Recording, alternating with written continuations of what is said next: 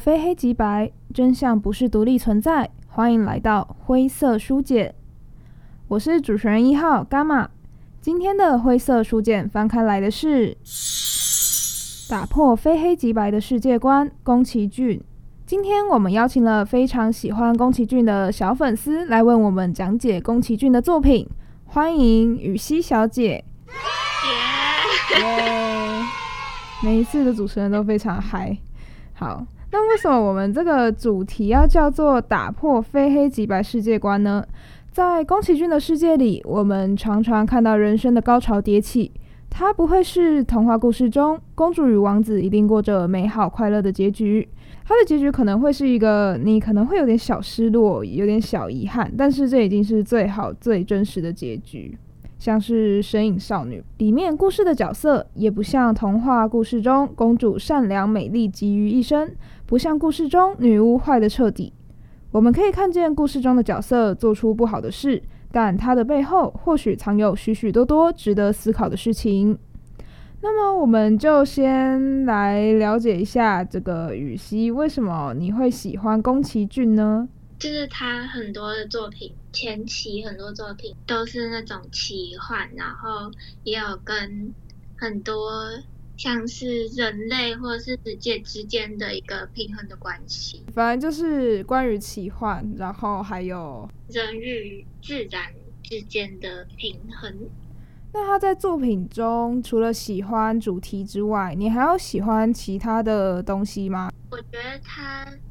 叙述的方式都是以就是很简单的，就是我们日常生活中可能会的一个出发点，然后突然可能一件事情，蹦一个一个选择的一个转折点蹦出来，然后就开启整个事情的不一样。我觉得就是很有共鸣啊。哦，就是可以很容易把自身带入这个角色里面。嗯哼，好，那像是我的部分，就是我自己在接触宫崎骏的时候，觉得他的作品就是一部好的作品，它其实我自己会觉得有两种特点。第一种就是独特，就是比较像是我们日常生活中比较没有办法接触的部分，像是你刚刚就有说到，可能有奇幻，然后魔法，平常不会接触到的题材，我们就是我们也不会魔法嘛，然后我们也不可能就是突然有只猫猫说要报恩什么的，就是不太可能的事情。那就是我们平常生活中可能不会接触到的事情，就会增添这个故事的新鲜的色彩。对，这是第一部分，就是比较独特的。那第二个特点就是你刚刚有说到，就是共鸣的部分。呃，一部作品呢，它除了要让我们感到新鲜，它也需要让我们感受到共鸣。像是在《神隐少女》中，除了千寻和白龙，其实呃无脸男这个角色的讨论度是很高的。它象征着一种呃孤单的人，然后他没有归属。在《神隐少女》中，其实我们也可以很常看到说，就是关于角色的迷惘这个部分，像是说这个世界的规矩就是你不可以忘记自己的名字，如果你忘记自己的名字，很可能就回不去嘛。当千寻他面对无脸男的时候，他有问他说：“你是从哪里过来的？你的爸爸妈妈在哪里？然后你是谁？”这些问题都让就是无脸男非常的错愕，而且非常紧张。那这些问题其实都是面对一个迷惘的人，就是他是一个迷失自我的人，所以他听到这些问题就会很紧张。那也投射到我们日常生活中，其实现代的年轻人常常会不知道自己的定位在哪里。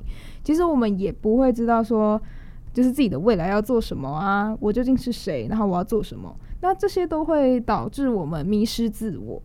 那我想，这个是《神隐少女》这部作品其中想要促使我们去思考的事情。那这件事情也是我们会很有共鸣的一个他要诉说的观点。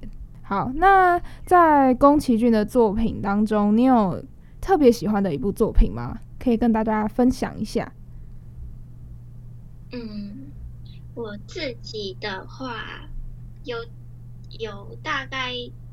我选出了三部啦，但就是有一部是《魔法公主》。好，所以你要推荐的第一部作品是《魔法公主》。那先大概跟大家简述一下，呃，这部电影呢，它在讲述一个一个幻想的时代，就是它不是真实存在的，但是它就塑造了一个时代，一个虾夷族，就是他是一个族群部落的一个少年。那他为了找出自己呃受到邪魔诅咒的原因，然后离开了自己的家乡。之后呢，介入了一场人类跟森林之神两方冲突的事件，也被卷入森林中动物的神灵跟邪魔，还有人类之间的生存搏斗战争。之后就邂逅了一位由狼神抚养的成人的少女，就是我们的女主角，这样。然后试着找出能够化解动物、神灵跟人类冲突纷争的故事，大概是讲这样。那在这个故事中，你有特别喜欢的部分吗？为什么跟大家推荐这部作品呢？嗯，因为我觉得它不仅仅是在讲，就是。大家都会现在可能会认为说，哦，宫崎骏他的价值观就是一个环保，但是其实对于这一部，我觉得它有一点像是我们如何去平衡人类跟自然。然后，对于就是我会自己把一些就是他们剧情里面的。碰撞或者是什么，然后投射灯上面，就就是，比如说就是那个女主角小桑嘛，她是有点像是被人类那一方遗弃，然后在树森林里面被那个狼族养大成人。这就是一个很关键的地方，是如果人类跟自然之间，他们有一个战争，那那个女主角就是一个很重要的一个关键。你说她会被迫去选择两方之中的其中一方？呃，虽然是这么说，但是如果身为人类的话。他也不一定想要选一方，就是因为那一个男主角阿西达卡，他其实也不是真正的站在那个人类的炮火那一边。有一个剧情是，就是那个黑帽大人，就是人类那一边的那个头头，他想要对抗三兽神，他想要拥有三兽神的长生不老。所以他就想要把那个三兽神的头给打下来，然后就可以有那个永恒的生命。但是嘞，这会制造跟动物神灵之间的冲突跟对抗。嗯，然后其实男主角他虽然身为人类，但是他觉得人类做出这件事情，其实也是不被，就是他是不认可这件事情的。就是有一种你被逼迫选择，但是你其实并不认同这两方的立场，其实你都有一点怀抱着，都你都不是很满意。嗯，其实我觉得这有点像是我最近又在重看《声音少女》之中，然后其实，在一开始比较开场的部分，就是女主角呢那时候就不想进去那个隧道。但是他爸妈就是就说：“哎呦，那你就在车上等吧。”然后就走了。然后他就很害怕的，还是跟上去。那其实他就是在这边就是有两种选择，一个是待在车上，一个是跟上去。那其实他两个都不想做。那他还是在这个两个选择之中做出了一个他觉得好啦，就这样做也好的那种选择。就是两种选择都不是很满意，但是你总要选出一个你觉得。还算是可以接受的那种选择。嗯，对。那男主角是选择了，呃，他其实是想要结束他两方，就是有一点在安抚这两方的那个怒火，就是他跟小桑是一个关键，我觉得。其实这个 这个题材感觉也有一点就是反战反战题材耶。嗯，他其实很多部都是反，有点反战。哦，他嗯，就我我昨天就看到宫崎骏自己说，他虽然是非常喜欢那种战争所产生出来的那些战机呀、啊，或是什么的，他是一个飞机控，但是他很不喜欢，就是他反对战，我觉得超超有趣。所以他虽然喜欢战机和古物，但是他不喜欢战争带来的破坏跟人亡。对。好，那我们先休息一下。这次呢，想要播放的歌是 Sekai no Owari 的 Rain，是《玛丽与魔女之花》的主题曲。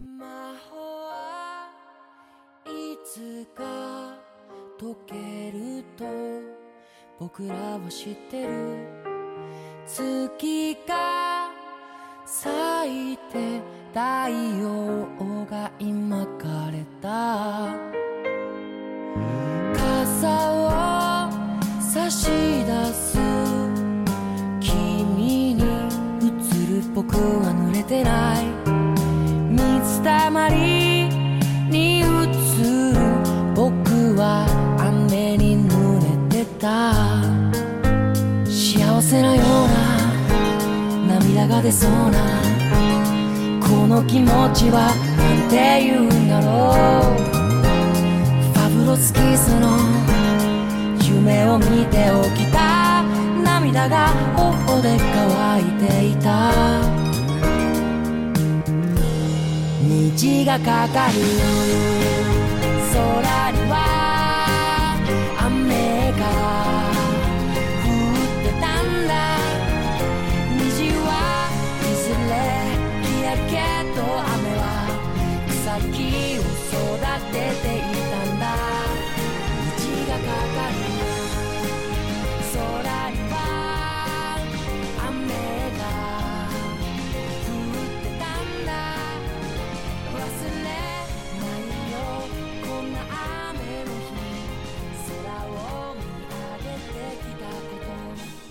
好，那回到我们的灰色书简，刚刚播放的是 Sekai no o w a l i 的 Rain，它是《玛丽与魔女之花》的主题曲。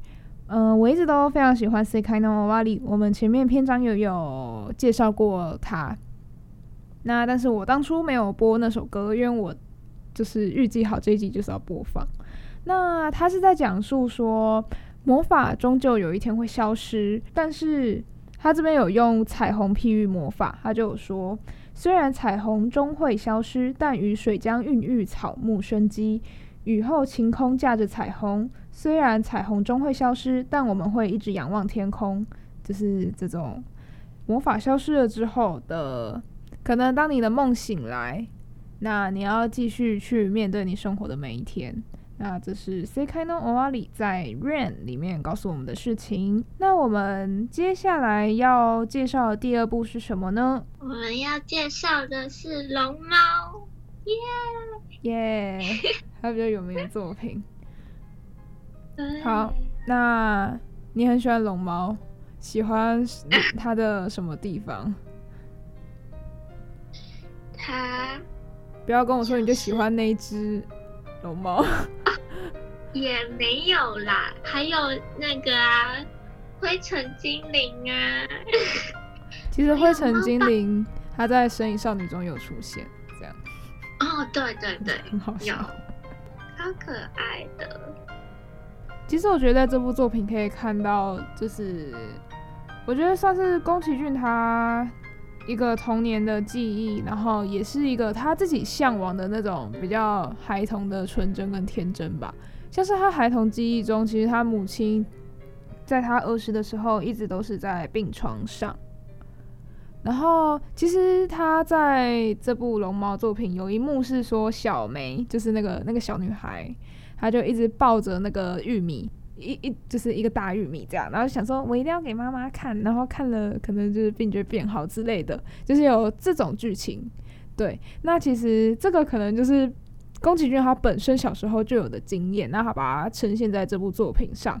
因为宫崎骏他的母亲常常卧病在床，所以他就是有一天看到了海胆，他可能就觉得哇，海胆呢，就是小孩第一次看到这种刺刺的，然后是软软的这种东西，就会特别的兴奋。可能就是第一次看到啦。我觉得小孩对第一次看到的东西都莫名的有感觉，这样，然后他就觉得说，哇，我一定要让妈妈看这样。好，然后但是然后他就把它好像藏在某一个地方，啊，之后看的时候好像就软烂还是怎么样，就烂掉了这样。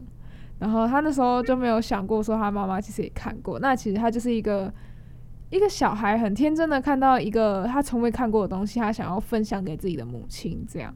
那在这部作品其实就出现。对，那是那还有像那种比较淳朴的感觉，就是那种山林山林里面这种环节，就会让我觉得说，其实宫崎骏他就是喜欢这种跟自然接触，然后那种嗨通纯真的感觉，嗯嗯。而且我觉得还那个就是小梅跟小月啊，就是有一点，嗯，就好像回到童年的那种感觉，就是，呃，你一心想要看到就是森林里各种不同东西，然后但是这会让你有一点迷失了，然后在森林守护神就是。如果你请他帮的话，他就会很迅速的帮你找到方向。就这过程，我觉得令人觉得很疗愈。其实，在这部作品，它最后的那个尾片尾曲，好像就会出现就是人物的画面。然后，其实这个是有经过一些刻意的安排，就是小梅跟小月他们不会跟龙猫出现在同一个画面里面。这个感觉是。没有太多人发现这件事情，但其实这个事情是一个刻意安排的事情。宫崎骏他主要是想表达说，就是他们他们在成长之后，他们其实就不需要龙猫，所以他们会看不到龙猫，那他们就不会出现在同一个画面里面。呃，就是说你成长了之后，其实就是你要独立的继续向前走。对，那我自己是觉得有龙猫这个，就感觉有点像是会可能影响到他们。依依不舍那种感觉吧，我自己觉得，而且也也像是我们小时候可能就是不是就有说天真的小孩可以看到精灵啊什么的，什么那种，那你成长之后你就看不到这些东西，我觉得象征着一种成长的过程啦，对。但我都家里一定会有，只是我看不到而已，只会存在一个守护神的概念。好，你相信有这个神灵的存在？欸、那个宫崎骏也相信啊，你知道吗？就是他，他每次走进他的工作室的时候，他都会跟这个屋子里的人打招呼。就是虽然我不知道，他就觉得屋子里一定会有人存在。他有说啊，他有说每次进到森林，然后就有一种可能龙猫就会说：“你不要装作不知道哦”的这种感觉。他好像有亲自说过。那其实我觉得他的作品里面很多都是关于自我的认同跟迷失自我这件事情。其实我觉得他好像很常就是做出这类型的作品。像前面魔法公主其实就有牵涉到我，就是我应该站在哪里。那像刚刚。